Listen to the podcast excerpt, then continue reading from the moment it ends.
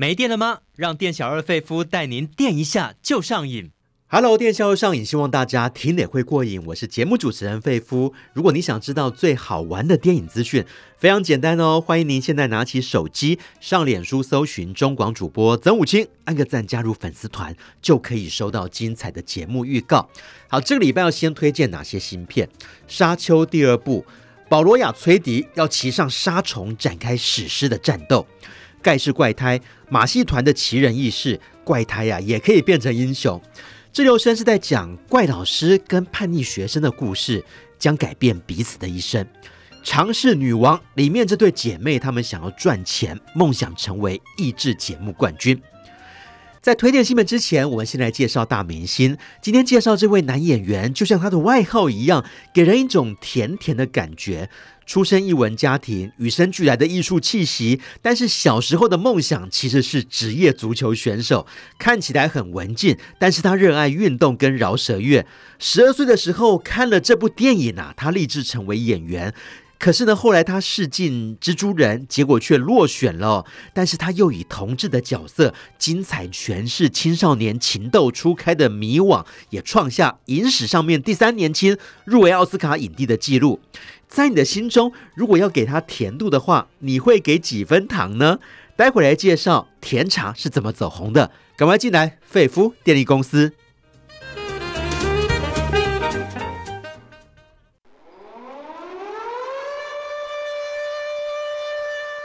还在担心缺电危机吗？费夫电力公司给您最劲爆的电影大小事。好，今天要跟费夫一起揭开明星神秘面纱的是影评人佛洛阿德。Hello，阿德。主持人好，各位听众大家好。好，今天要介绍这位男明星，有人说他是千禧年的詹姆斯·迪恩，也有人说他是里奥纳多·迪卡皮欧的接班人。就像很多人对于甜食可能无法抗拒哦，那对于甜茶会不会有类似的感觉呢？阿德，我们先来聊一下提摩西·夏勒梅的明星魅力。对，他的名字呢相当的拗口，因为呢他是呃有犹太人血统，而且又是美发混血，哦、所以名大家也会觉得他的姓有点。比较特别，叫夏乐梅这样子。哦、那应该是说他身高非常的高，然后又有很好的比例。那应该是说他有那种九头身的比例啦。对，好，所以大家其实看到他，可是他却有的那种像希腊雕像般那种美颜呐、啊，五官非常的精致，哦、巴掌脸，但是却有一个长腿。然后九头身的身材啊，再加上他哦，好像融合了一种忧郁的气质、文青的气息，是哦，但是又有一个盛世美颜。阿德，我很好奇哦，嗯、我们去买那个手摇饮嘛，对，店员都会问你几分糖啊？那你觉得一到十分，你觉得甜茶的甜度，你给几分糖啊？嗯，它的甜度对我来说只有一分。你无感是不是？对啊，你不喜欢吃？因为我对这种这种。哎，对，就是就是比较没有的，但是啊，嗯，毫呃毫无疑问呢，它这种这种雕像型的那种美颜哦，对很多人来说是呃无法挡。哎，你周遭有甜茶粉吗？当然，我周遭也好多，多通常会喜欢他的人，原因是什么呢？嗯，原因是就是因为他长得很帅啊，而且那个脸脸孔非常精，比较不会像一般我们看到的好莱坞演员，除了少数之外，他们可能都长得比较粗犷。他比较精致，他比较精致，然后他是一个那种呃文青的那种像雕像般精致的脸。好，嗯、我们就来谈甜茶，他其实是美发混血，一九九五年出生在美国纽约，父亲是法国人，担任编辑。他不仅有着法国的姓氏哦，而且呢，每到夏天还会去法国居住，就沉浸在那个法国的文化。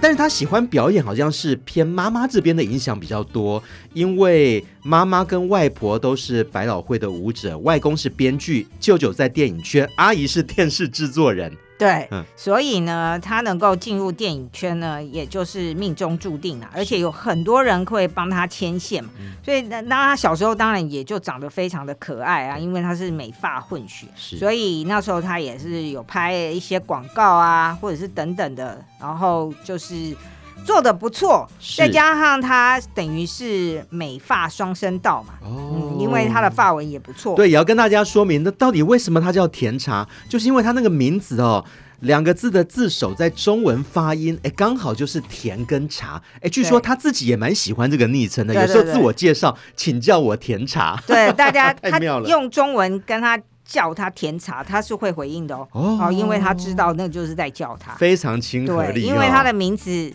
说实在，真的蛮拗口，所以呢，如果叫甜茶的话，大家比较好。然后记者也会觉得太好了，不用打那么多字。可是啊，如果甜茶不演戏，嗯、他搞不好会去踢球。据说他小时候非常喜欢足球，甚至在十三岁的时候就成为足球教练，就教一些年纪比他更小的小朋友。对，哦、因为对于那个法国人来说，法国人也非常热爱足球，对，所以他在法国的时候就是感染了那种足球，然后他就很喜欢足球。是，然后他小。有时候也想要当演员或者是舞者，他也蛮喜欢跳舞的。那、嗯、他他喜欢的音乐啊，居然是饶舌音乐哦。饶舌音乐，哪一天他说不定会出一个蛮跳痛的。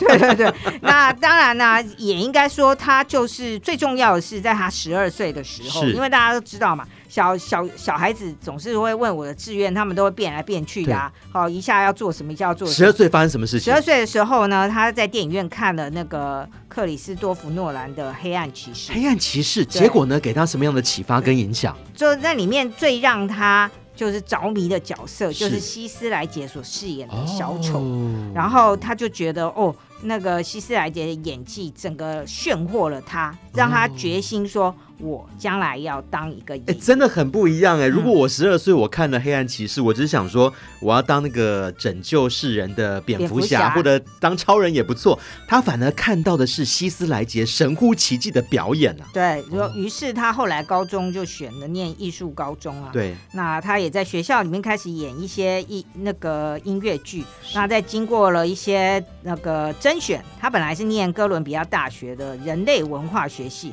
可是后来他就决定，他想要走上这个戏剧的路，哦、所以他就又转学到纽约大学去念的这个相关的科系。没有错，他的作品呢，嗯、其实从十三岁就开始演一些作品，开始累积哦。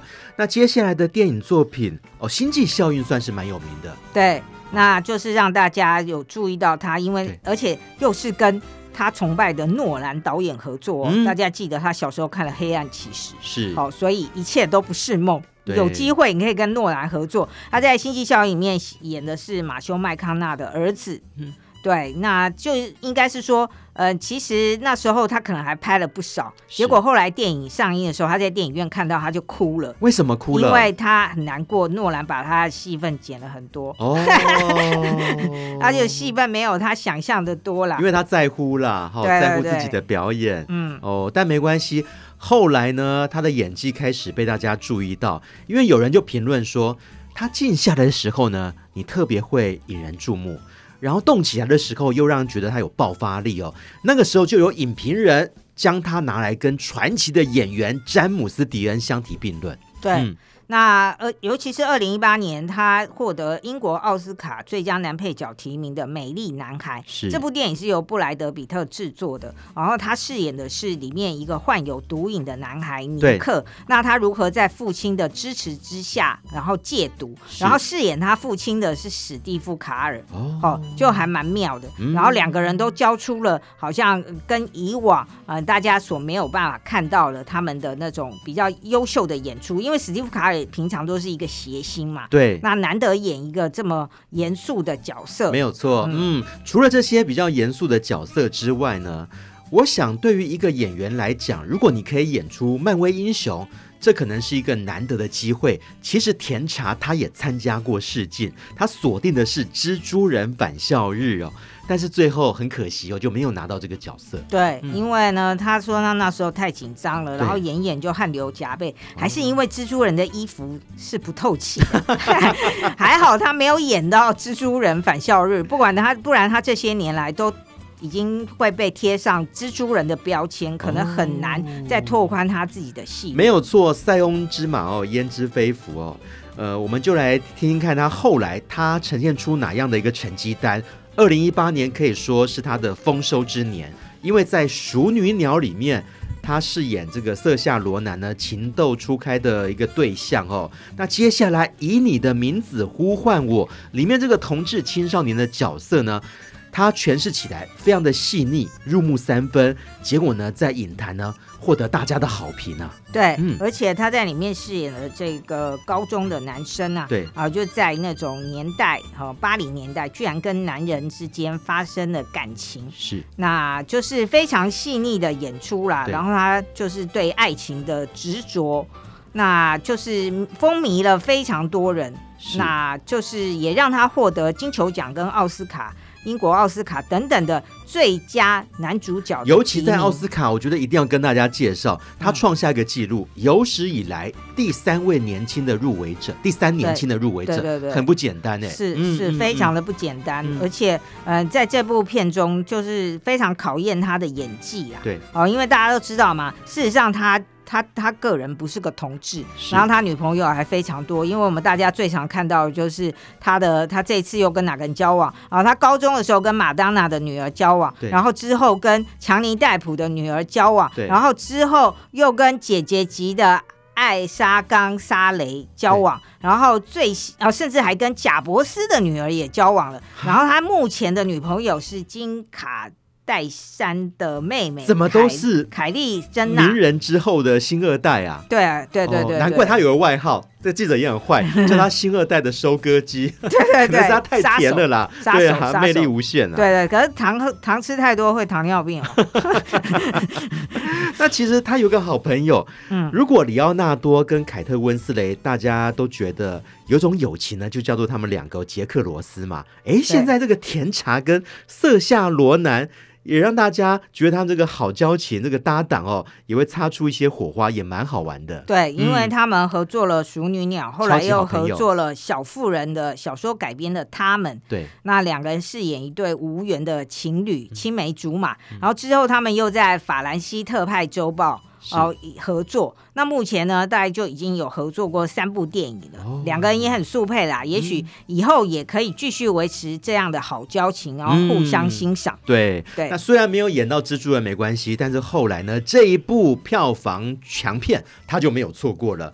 他跟加拿大的导演合作这个《沙丘》啊，哇，也让大家觉得他其实是扛得起票房的。对。嗯那嗯，应该是说这样的，他演的那个为父复仇的少年啊，保罗亚崔迪，然后在父亲啊、呃、被这个帝国的阴谋然后夹杀之下，父亲过世了，他跟母亲进。展开了逃亡，然后这个《沙丘》这一部是根据小说所改编的，是，所以应该是会有三部曲。本周将会上映二部曲，也是非常多人期待。然后在美国预售的时候就已经创下了很高的票房记录。那为什么预售呢？因为它就具有现代那种大家说好莱坞已经没有明星了，是，但是甜茶应该是。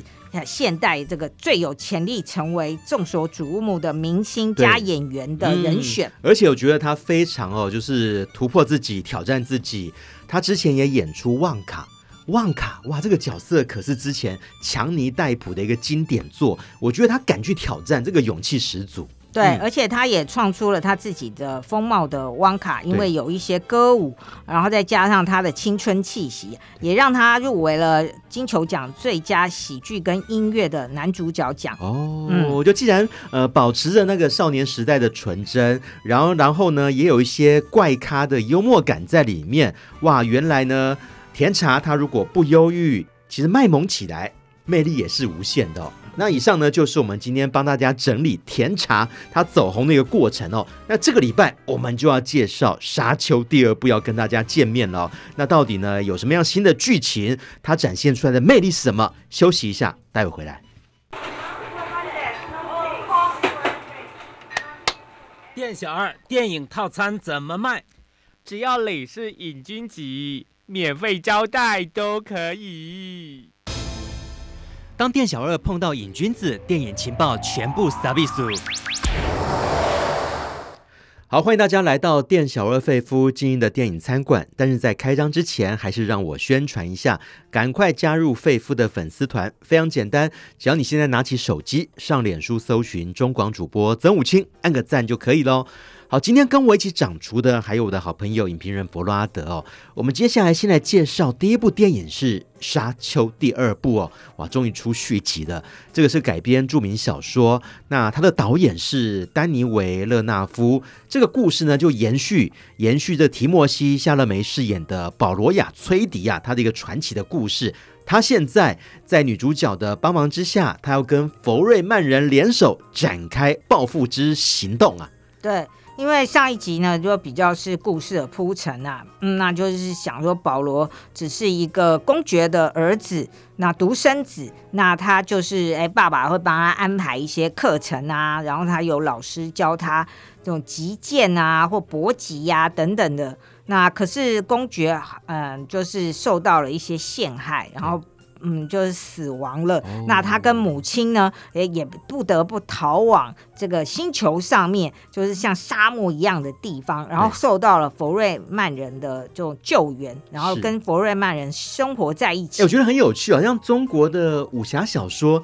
也类似也是类似的情节，对对对，比方说那个男主角可能小时候就遭到灭门的血案呐、啊，对，哦，所以必须逃亡，然后逃亡的时候就遇到了世外高人，然后然后而且最重要的是上一集可能很多人会觉得，哎，就是说比较闷了一点，因为就是在进行一些。前面的铺陈嘛，然后哎，这样子的一个类似像赵氏孤儿的这个人，就哎逃往了另外一个地方。他一方面要保卫母亲，一方面要跟佛瑞曼人生活在一起，然后学习他们不同的风俗。然后哎，佛瑞曼人守护的是开采的是所谓的香料。那这个香料，我们他可以当然可以说是这是在剧中是说是太空旅行所需必须的这种。那个燃料之类的东西，是，可是如果你就他们那个那个六零年代写了这个小说，我觉得他可能描述的这个香料就是所谓中东人在守护的石油吧。哦，对，那不过这这这集当然就会比上一集比较精彩的，因为这位公爵，然后这也也是这位可以说他是一个王子，要进行他你们既然杀了我父亲，我就要展开复仇，等于是王子复仇记啊。所以说上一集他把这个背景啊、故事都交代了之后呢，哇，接下来可能就端出一些更盛大的打斗的场面，甚至还有呃更壮丽的美景。是的，嗯，那包括佛瑞曼人生活的沙丘啊，然后呢，他们有一种沙虫，然后呢，沙虫就非常的巨大，然后佛瑞曼人是可以驾驭这个沙虫，驾驭的方法是跳在沙虫的上面，然后。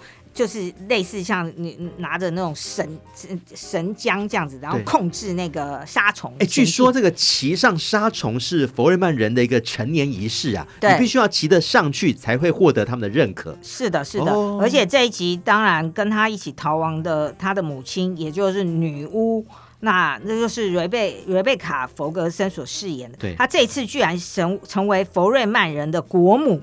因为佛瑞曼人也有自己的巫女嘛，然后那个老很老的巫女就要过世了，对，那要找一个传人，对。然后没想到，哎，他的妈妈居然成为佛瑞曼人的国母。哦，这也是一个很特别的转折。对啊，除了这个保罗亚崔迪他自己的一个强化提升之外，另外一个感情戏也是这一集的重点。这个女主角全妮一开始对于来自其他星球的保罗亚崔迪应该是蛮怀疑的哦，应该是有戒慎恐惧哦。但最后两个人怎么会在一起啊？嗯，应该说上一集就互有好感，对，但还是有有所猜忌，因为你毕竟是外来的人。可是这一集啊，两个人就在哎，比如说。驾驭杀虫啊等等的这种状况，而且最后必须要去嗯、呃、攻击那个嗯、呃、掠夺保罗的、呃、杀死保罗父亲的那些男爵之类的，然后要进行对抗的时候，哎、哦，两个人的感情就已经变成密不可分，患难见真情。对，而且甚至保罗嗯、呃，他本来就有常常会在梦中，第一集的时候他就会有预见一些未来。对，好，那现在。他又在这一集里面，他又喝了生命之水啊。至于生命之水是什么，请大家看电影。然后他终于，呃，喝了生命之水以后，失去了生命的气息，可是他后来又复活了。嗯、他终于能够预知未来的发展。嗯，对。那于是呢，他就要展开，嗯、呃，就是对抗，然后战斗。Okay, 那，嗯、诶，这部片子也蛮不可思议的。他会告诉你说，哎，这个他的父亲公爵，好，在这个。这个星球上居然埋藏了核弹头哦，啊、欸，就原子弹头，啊、他讲原子弹头，九十二颗原子弹头，可不可以分我们一点啊？哼，对对对，真是重装武力，所以他要靠着这些他父亲遗留下的原子弹头，然后进行复仇。哎、可是他反派其实也很强大哎，对，尤其呢，这一次他们所面对的家族哈肯南家族有一个致命的武器。菲德罗萨，这个菲德罗萨就是哈肯南男爵的侄子，对，肌肉非常发达，而且是一个光头嘛，哈、嗯，对，哦、就是奥斯汀巴特勒所饰演的。他他是谁呀、啊？他就是之前演猫王 Avis 的那个、嗯、那个一很优秀的年轻演员。是，他这次呢，就是呃光头无眉的造型，然后非常的惊人。一开场就是在嗯、呃、竞技场里面，一个人打三个人，是，然后把他们残忍的。就是徒手拿刀，然后把对方所。我的天哪！所以算是一个猛男。那甜茶对上他，哇，这个战力会不会太悬殊啊？嗯，也还好，因为他们也是两两方就是拿刀，然后就是进行那种。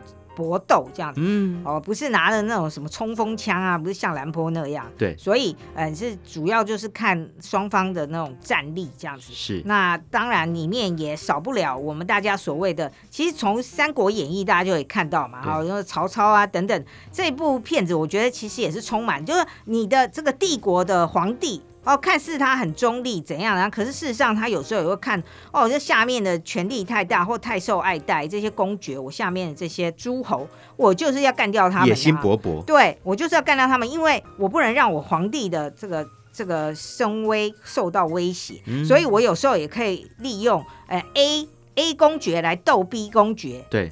然后事实上，我也不想要用 A 公爵，但是我就是要 A 公爵去斗 B 公爵。这个不就是合纵连横吗？对啊，对啊，对啊，就是就是有很多的那种招数。然后至于这个，哎，我们这个甜茶呢，那要如何发挥他年轻又聪明，然后再加上他有预言的能力？对，那他如何率领佛佛瑞曼人，然后来对抗哈可能公爵，甚至要威胁到皇帝？OK，对，好，我们最后就给《沙丘》第二部一个电影指数吧。天选之人保罗的复仇之战四颗星。哇，阿德给这个《沙丘》评价还不错，给出了四颗星哦。好，我们先休息一下，我们待会回来之后呢，还要再介绍其他的新片哦。那尤其一定要把节目听完，因为最后有孤注一掷大作战，大家也可以猜一下，最后你的孤注一掷这个选项。跟阿德选的会不会一样呢？我们待会回来。你喜欢看电影，喜欢聊电影吗？欢迎大家来到电影下就上瘾。我是节目主持人费夫，也是中广主播曾武清。今天请到的影评人是佛洛阿德。我们接下来介绍这一部电影《盖世怪胎》。故事的背景是发生在二次大战哦，然后故事的场景是一个马戏团。这个马戏团里面的团员非常精彩哦，我来念一下哦。有哪些人呢？有一个白化的少年，他竟然可以控制昆虫；还有一个长毛的野兽男，他的一个特殊呢就是力大无穷。小丑则会吸铁片，女孩则是会发电。哇，这个本领都很高强哎。对，然后他所以一开场其实就是他们四个人轮流上场，在马戏团里面表演特异功能，然后让观众呢就是啧啧称奇。哎，马戏团不不是表演动物，是这些人，这些特异人士。嗯，他我们看到的节目就是这四个人轮流在表演，哦、对，那那然后逗大家笑啊或什么的。嗯、那事实上呢，就有像力大无穷的那个人，他可能就是可以直接把枪都拉弯。哇哦！就你把他关在铁笼里，然后他可以直接掰开那个栅栏，关不住，嗯，打开栅栏。然后把那个那个铁铁栅栏整个掰弯，然后哎，你出来拿他拿出枪来，他还可以把枪就直接把它折起来。哇！对，那那像这种嗯发电的少女啊，她就很厉害，她嘴巴上可以衔着一个灯泡，是就可以直接发亮，因为她本人就是有电嘛，然后她就可以让它发亮，然后她就表演。灯光体操秀，就是他全身可能弄了很多灯光，然后都是自己就会发光啊。是，然后他就在表演体操，就是很妙啦。然后，但是这个这个、看似他们过得还不错，可是他的背景就是一九四三年，德国对全欧洲甚至这样全世界宣战。对，然后这样的一个战争的背景，嗯嗯，二战时期哦。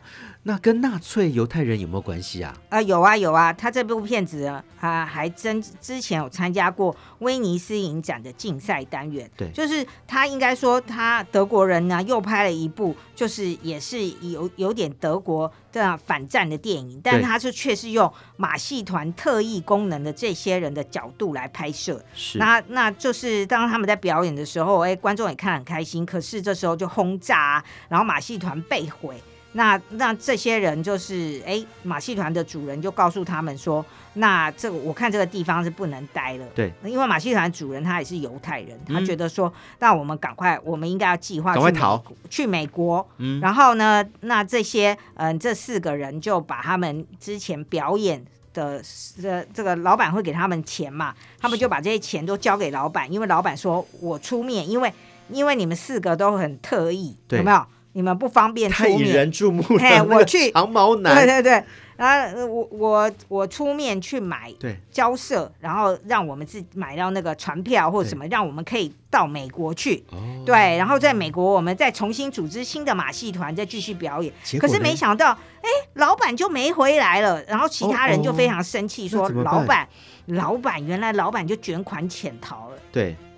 抛弃留下他们几个怎么办？对，然后嗯，可是发光女孩呃，发电女孩就觉得说不会，老板不是这种人。然后另外三个就说，哎，我们听说纳粹就是军官，他们有弄一个马戏团，是不如我们就去那里表演，嗯，对，然后至少可以维生。结果三个男的就去了那边，嗯、没想到，哎，刚开始招待他们非常的好，然后甚至还有美女啊，帮他们洗澡啊什么啊，过得很爽。没想到等到他们，哎。就是酒酒足饭饱，睡睡醒的时候，发现他们已经成为纳税的实验品。哦，因为纳税想要发发发掘这些呃有特异功能的人，然后利用他们来赢得战争。对。对，然后这当然这是一个假想，然后但是我们也知道纳粹的确，嗯，在战争的时候，他们进行了非常多人体实验，是。对，那那就是也是因为这样的传说，然后就有这样的剧情，然后最重要的是那个女孩发电女孩不是自己一个人跟他们没有走在一起嘛，是，然后她纳粹女啊这个发电女孩就遇到了反抗军，对，而且然后让让大家发现了原来她有。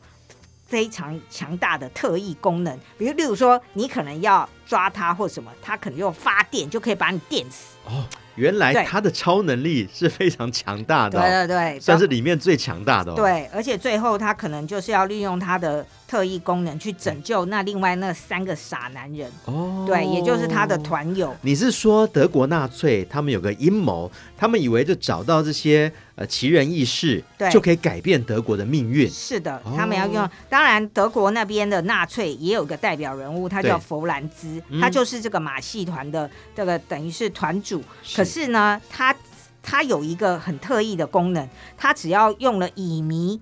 就是用乙醚把自己迷昏，他就会开始做很多的梦。他甚至看到了贾伯斯做出来的手机。你说他就有预知功能？对，贾伯斯做的手机 iPhone 哦。对，然后而且他可以看到未来，他甚至可以看到阿里。对。当上拳王等等的，就是他可以看到未来发生的事情，但是他不知道，所以他就全部把它画出来。所以我就看到他桌上还有 iPhone 的那个手机的画像，可是他那时候不知道那是什么。哇，所以这个人，这个弗兰兹，他其实也具有了特异功能。对，然后这一群人，他们说在一起，然后再加上哎，那个纳粹一九四三，大家知道他们已经有点那种战败之象了。对，然后这群人跟这群纳粹军官要利用他们。做实验的又会发生什么样的事情？所以其实这是一部呃，看似是那种呃类似那种超人啊或者 X 战警啊这样的故事，嗯、但是它里面还有包藏的那种政治的隐喻。嗯、那你觉得他他们踏上这个未知的冒险旅程，嗯、这些盖世怪胎最后得到了哪些东西？应该有一些成长吧？对，当然有。哦、而且我觉得其实最恐怖的就是那个可以吸引昆虫。对哦，他不论。比如说当纳粹要攻击他们，他可能就吸引蜜蜂来，然后让蜜蜂去啄死那些哎，蛰他们，蛰他们，然后啄死那些纳粹。除了蜜蜂，他还控制什么？他还有小小强应该可以吧？有有有，有小强也可以啊！也太恐怖了，哇！真的召唤小强啊？对，他会召唤各种昆虫，这种特异功能好像比较没有在一般的那种。白雪公主可能会召唤松鼠，但是他召唤的这些小昆虫，还有苍蝇啊等等的啊，真的是蛮恶心的。嗯，不过当有时候他会召唤萤火虫，这个就有点浪漫。OK，对，所以这是一部呃蛮特别的动呃好战电影。我们最后也给盖世怪胎一个电影指数吧。惊奇四怪人遇上了纳粹预言家，三颗星。好，盖世怪胎是三颗星哦。好，接下来这部片也算是奥斯卡奖季呢受到瞩目的片子哦，《滞留生》。滞留生，保罗吉马蒂他在里面呢是饰演一个老师。但是这个老师呢，学生跟教职员好像不太喜欢他哦。圣诞假期的一个假期期间呢，为什么会受困在学校？好像还要监管一名学生啊？对，因为保罗吉马蒂呀、啊，这次在奥斯卡他也入围了最佳男主角奖，嗯、而且跟呼声最高的席尼墨菲两个人应该是在奥斯卡是五五坡了，双雄竞争。对，说不定自留生就可以替这位平常在电影里面都是扮演绿叶配角的。呃，保罗吉马蒂拿下他第一座奥斯卡最佳男主角奖。哦，然后为什么呢？因为这个角色等于算是为他量身打造，连剧中的名字他都叫保罗。嗯啊，因为呢，他其实是一个呃本来在念那种哈佛之类的名校是呃的人，然后可是他为什么会流落到技术学校里面来当老师呢？对，哦，那当然随着剧情，我们后来就会知道原委了。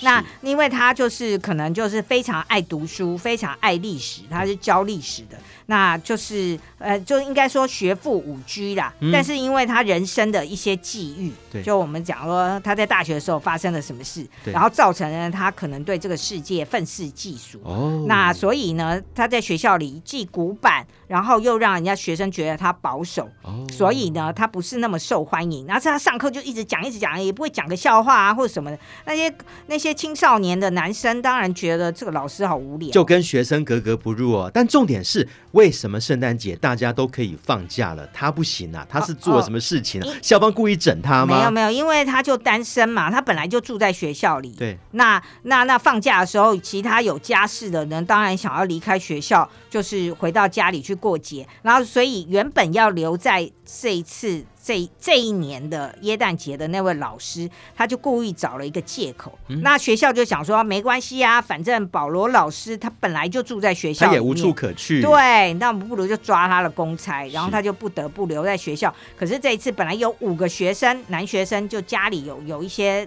状况，不能让他们回去。例如有一个是韩国裔，我没想到那个年代，嗯，就是七零年代或什么。韩国裔的就家里很有钱，所以送到寄宿学校，啊，父母很忙，所以没办法跨国旅行来接他，嗯、所以他就留在学校。然后他本来就是看守了这五个男孩，没想到后来，哎，快到圣诞节的时候，有的父母就后悔了，因为要惩罚儿子，因为儿子不把长头发剪掉。那个年代，男人是不能留长头发的。是。然后儿子就很执意要留长头发，然后父母就跟他杠上。可是后来、嗯、快到圣诞节，心又软了，哦，就把他们接回家了。对，最后就只剩下一个男孩，他一对一啊。对，就只剩下一个男孩，家人不把他接走，因为，嗯、呃，他的父亲呢，据称他说他父亲已经死了，然后母亲改嫁一个有钱人，嗯、但那个有钱人继父就不想要。呃，继父跟妈妈就不想要让这个孩子，然后跟他们一起过度圣诞节，哦、所以就把他留在学校。从这个家庭背景可以看出来，这个男孩也许有一颗这个受伤的灵魂哦。对对对，嗯、于是可能他就是会很叛逆，对而且会说谎，甚至会偷东西。嗯，那老师呢就对这个学生很头痛，更何况在这个学校里啊，最后就剩下保罗老师啊以及这个学生没人了吗？呃呃，安这个学生安格斯，对然后再加上。还有一个，一个厨娘，一个厨娘，对，就是今年奥斯卡女配角奖呼声最高的达芬乔伊兰道夫。嗯、然后这位女士呢，她所饰演的这个厨娘，她就是很早丈夫又过世了，然后她为了让孩子可以念好的学校，所以她就到了这个寄宿学校里面当厨工，因为这样子学校教职员的学孩子可以优先进入这个学校。因为这个学校是不是有钱人是念不起的？嗯，对。那可是他的孩子呢，后来念在这边的确在这个学校念书，可是后来他想要念大学，你要靠自己的学费，他就决定去从军。可是他从军的是越南战役。大家也知道越战，美国死了很多人，对，他的孩子也死，所以他现在抱着丧子之痛，对，然后他留在学校，然后他们这三个人都是有一些自己的家庭问题和自己的人生问题，这三个性格都不一样，然后遭遇也不一样的人，结果现在呢，在圣诞假期，他们在空荡荡的学校就开始的冒险的过程了，对，就是三个人一起共度耶诞餐，对，而且呢，男孩安格斯就想要去波士顿，因为。他妈妈跟继父不能来接他，可是他们有寄钱来，对，他就拿了钱说：“哎、欸，老师带我去波士顿吧，我好想去波士顿哦。”对，然后顺便还可以带这个厨娘玛丽去看望他住在波士顿的妹妹。那不是一举两得吗？没想到他们在波士顿看电影啦，或聊天啊，他就越来越了解老师。其实老师是一个非常有才华的人，而且嗯、呃，就是应应该说他呃非常有才能。可是他可能就是啊上上课都很一板一眼，对，然后对课业要求也是很高。啊，很多学生都觉得我家就是有钱，你拜托你让我过吧，我我嗯、呃、就是想要混过去，可是他就是不愿意。然后，所以学生才不喜欢他。所以经过这个相处，安格斯也把老师当成好像是他父亲的化身，同是天涯沦落人。结果这三个人，哎。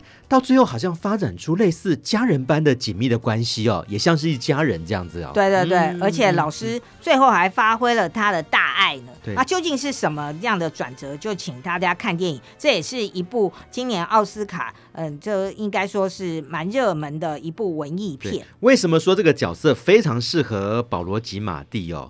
好像是他的家庭的背景呢，他自己本身，呃，他自己小时候就念过那个寄宿学校，然后他的爸爸妈妈、祖父祖母，哎，都是老师啊。他的爸爸还是常春藤名校耶鲁大学的校长哦，哇，这么有名。对，嗯、所以呢，出身教育世家，然后当然他后来去走了演艺之路，想必家人可能刚开始都觉得啊，怎么会这样？可是没想到他这次演了一个。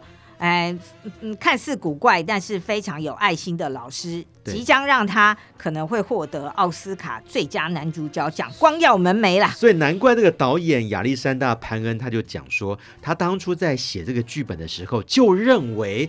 保罗·吉马蒂呢，就是演这个角色的不二人选。那现在事实也证明，他把这种机车老师演的是惟妙惟肖，入木三分。对啊，就面恶心善的老师。而且这部片，哎、嗯，要看我们看到在波士顿居然还有中国城，而且中国城里面还卖肥牛火锅呢。嗯，你那时候就有肥牛火锅。嗯，对他们还一起去享用。嗯、对，所以就是老师用他的爱。然后来感化了这位顽劣的学生安格斯。事实上，安格斯只是需要爱，而且当然，这剧中还会揭发了安格斯不敢告诉所有人的秘密。是，哎，如果有所谓的得奖场或者说入围场哦，那你觉得保罗·吉马蒂在这个滞留生里面表现的最好的一场戏是什么？最让你感动的一场戏？嗯，我觉得当然是那个最后一场戏，就是他为了学生跟。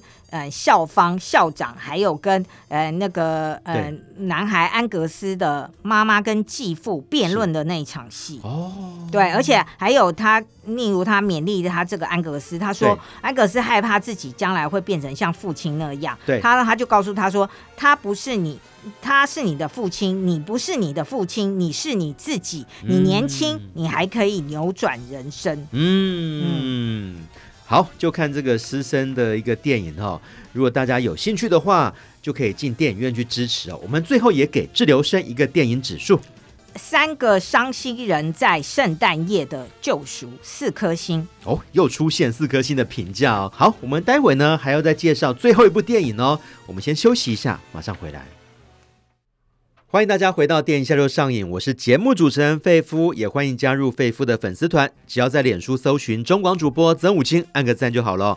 好，今天请到的特别来宾是影评人弗洛阿德，我们介绍最后一部是《尝试女王》，她是在讲这个电视益智节目啊，这个益智节目其实很多人喜欢诶，可以这个让你烧脑，但是又蛮好玩的，蛮有趣的。对这是在影音串流平台播放的电影，嗯、大家随时可以观赏。但为什么要推荐这部电影呢？我觉得，哎，就是过完年后啊，可能很多人就准备要离职了，是，或者是想要转职啊。对。然后，其实很多人这时候都会觉得有点彷徨了。对。然后这部电影呢，就是在讲奥卡菲娜呢，她是饰演一个非常喜欢看益智节目的小女孩。是。她从一九九六年就在看益智节目。哦。她为什么那么迷益智节目呢？啊，其实那个节节目的主持人呢是威尔法洛。对。那他常常都会问哇什么什么的，然后这个小女孩就很迷那个节目，所以她把那些呃常识啊什么的，她都背起来了，这么厉害啊，都在她的脑袋里面。然后，而且她其实要透过这个益智节目来逃避现实，因为我们就可以看到背景，一个小女孩对着电视正在看节目，然后后面妈妈在骂老公，然后老公就甩门出去，然后就再也没回来了。感觉这个家庭怪怪的。对，然后接下来妈妈又骂姐姐，姐姐又不念书，就天天就在玩，然后姐姐也甩门出去，然后姐姐也再也没有回来了。然后，哎，他后来妈妈年老了，可能没办法照顾了，他把妈妈送去养老院。嗯、没想到养老院通知他，他在上班，他就成为那种会计，因为他的个性非常的拘谨嘛，然后会常会整理，然后他就成为会计，然后是公司哎大家都不不会想要跟他聊天的一个边缘人。是，好，没想到有一天养老院打电话给他说，他妈妈逃走了。哦，逃走了。对，离逃离养老院，而且妈妈跟哎、嗯、他在赌牌上，他妈妈有时候会跑去。赌一下，然后妈妈就去赌，然后欠下了八百美元的债务。糟糕了，现在母债女还哦，他现在要收拾烂摊子。这个时候他灵机一动，走投无路嘛，他就想到要去哪里筹钱来还赌债啊。但最重要的是这一部片子蛮搞笑的，因为常常那种嗯、呃、家里人欠赌债，然后要逼其他人还，这种剧情实在太多。可是他们这个那个这边的黑社会哈、哦。就是开赌场的那私下的黑社会，居然是应该是华裔的或者是亚裔的，对，他们呢居然是绑架了奥卡菲娜的狗，绑架了他的狗。对，因为现在有很多人，他们独居，他们都有养狗养猫，对，那宠物就是他们的家人，所以呢，你绑了他们，然后就当肉票，逼你还钱，对，逼你还钱，然后阿卡菲亚就非常的慌张。这时候他的姐姐因为也接到养老院的通知，说他妈妈逃离养老院，然后姐姐也回来，姐姐还以为妈妈死了，还开始一直哭，然后他就说没有了，妈妈是跟男朋友逃到泰国去了，然后那姐姐就哎。结果姐姐居然带了一堆行李。原来姐姐在外面本来是想要当明星，要当歌星，但是混得不好，这时候就搬回来跟妹妹一起住。然后呢，结果姐姐就看到妹妹每天都要看这个益智游戏，她就觉得。妹妹，你那么厉害，我们现在又需要钱，要去把狗赎回来。是，那不如你去参加那种益智节目，一掷千金等等的，那、欸、你你就可以领到奖金啦。这是个好主意，尤其他不是从小到大都已经背了很多的题目吗？对，哦，就是非常厉害，因为他很喜欢这些知识，所以姐姐就帮他报名了。对，姐姐就帮他妹妹去参赛。哎，对，要让妹妹去，可是妹妹就很抗拒，因为她是一个有社恐症的人，她会很紧张。说的也是，因为她这个人际关系好像蛮疏离的。对对对，然后所以呢。他就他只有在看节目的时候摸着他的狗，他就可以很流利的哦，各种问题他都可以回答。对，可是你要他在电视上，然后那么多那个摄影机撞着他，他就会紧张。那么多观众，然后摄影机又对着你，搞不好就语无伦次啊什么的。对对对，于是他们要怎么样克服？当然也很好笑，他们有那种地区型，因为你不是报名，他就会让你去，他要看你的实力。还有预赛，对，他在预赛的时候他就非常的紧张，所以姐姐就想尽办法，两个姐妹就闹出很多笑话。怎么帮他克服？啊，这个姐姐，哎，要训练什么方式？嗯，大麻之类的啊，真的假的？让妹妹放松，放松。然后，可是有时候妹妹放太松，就会有一些搞笑，所以就是很搞笑。会乱打啊？对对对，但当然最后还是化险为夷，终于进入了决赛。你说一路过关斩将，从地区，然后从资格赛，然后一路杀到决赛。对对对，终于可以看到他呃妹妹从小崇拜的主持人威尔法洛，然后威尔法洛也非常的搞笑。对，那当然还有那只狗。哦，那只狗就很好笑，那黑社会的人也很难过，说。你看，现代人真的很坏，他们赌赌债都还不出来，我们绑架了他们的狗跟猫，结果我们还要帮他的狗跟猫剃毛美容，然后 然后他们就欠很久，就觉得哎，狗猫在这里过得不错，哎，这也是职业道德，他必须要维持那个肉票的肉票的一个生活。对，但很多人就干脆哎，他们在你们这边过得不错，我们就不管了。对，就这一段也是非常好笑。其实这是一部很有趣的电影啊，是就是会让我们看到说，哎。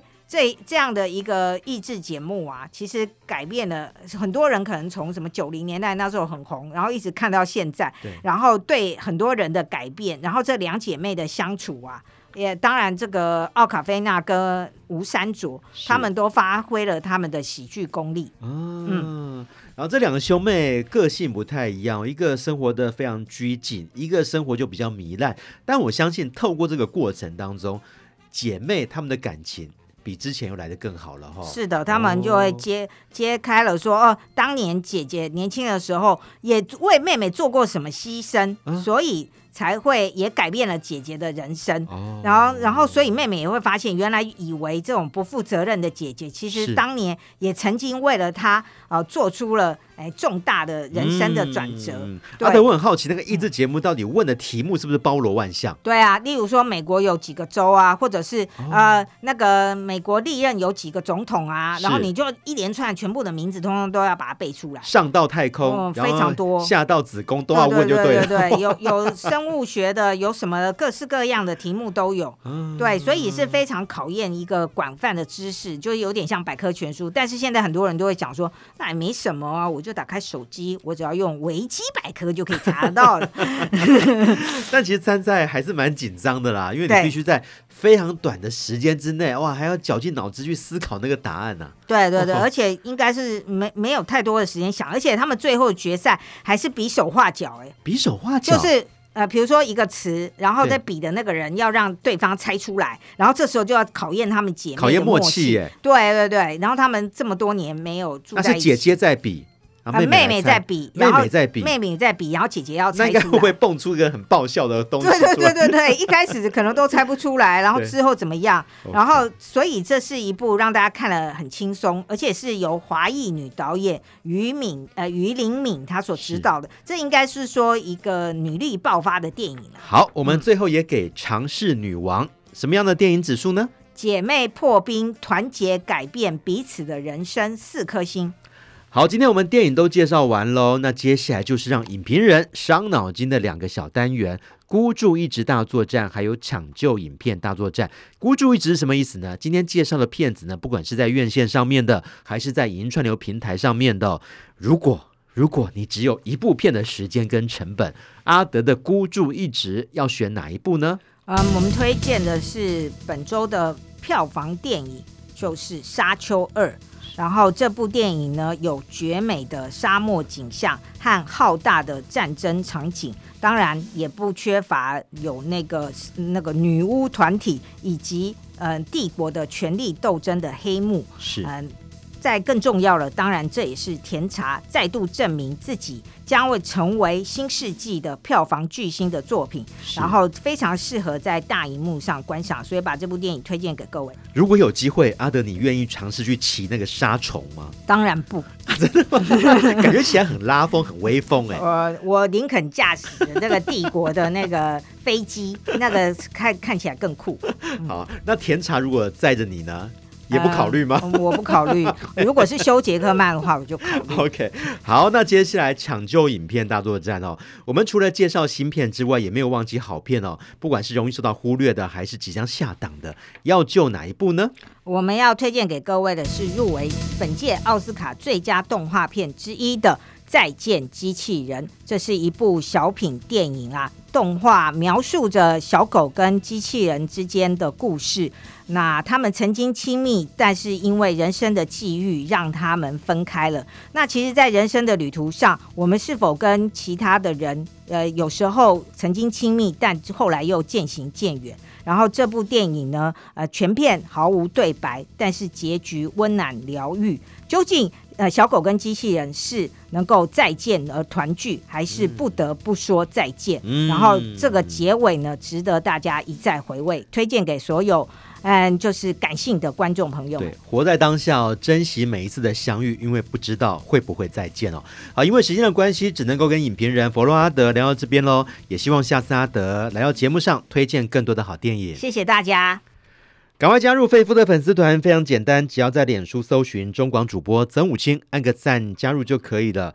电一下就上瘾，在周末的时候在中广新闻网首播。那么如果没有听到或者想要补听、想要重听，赶快来到 YouTube，赶快来到播客，搜寻“电一下就上瘾”。这个“瘾”是电影的“瘾”，也希望大家看完听完之后帮我们分享出去哦。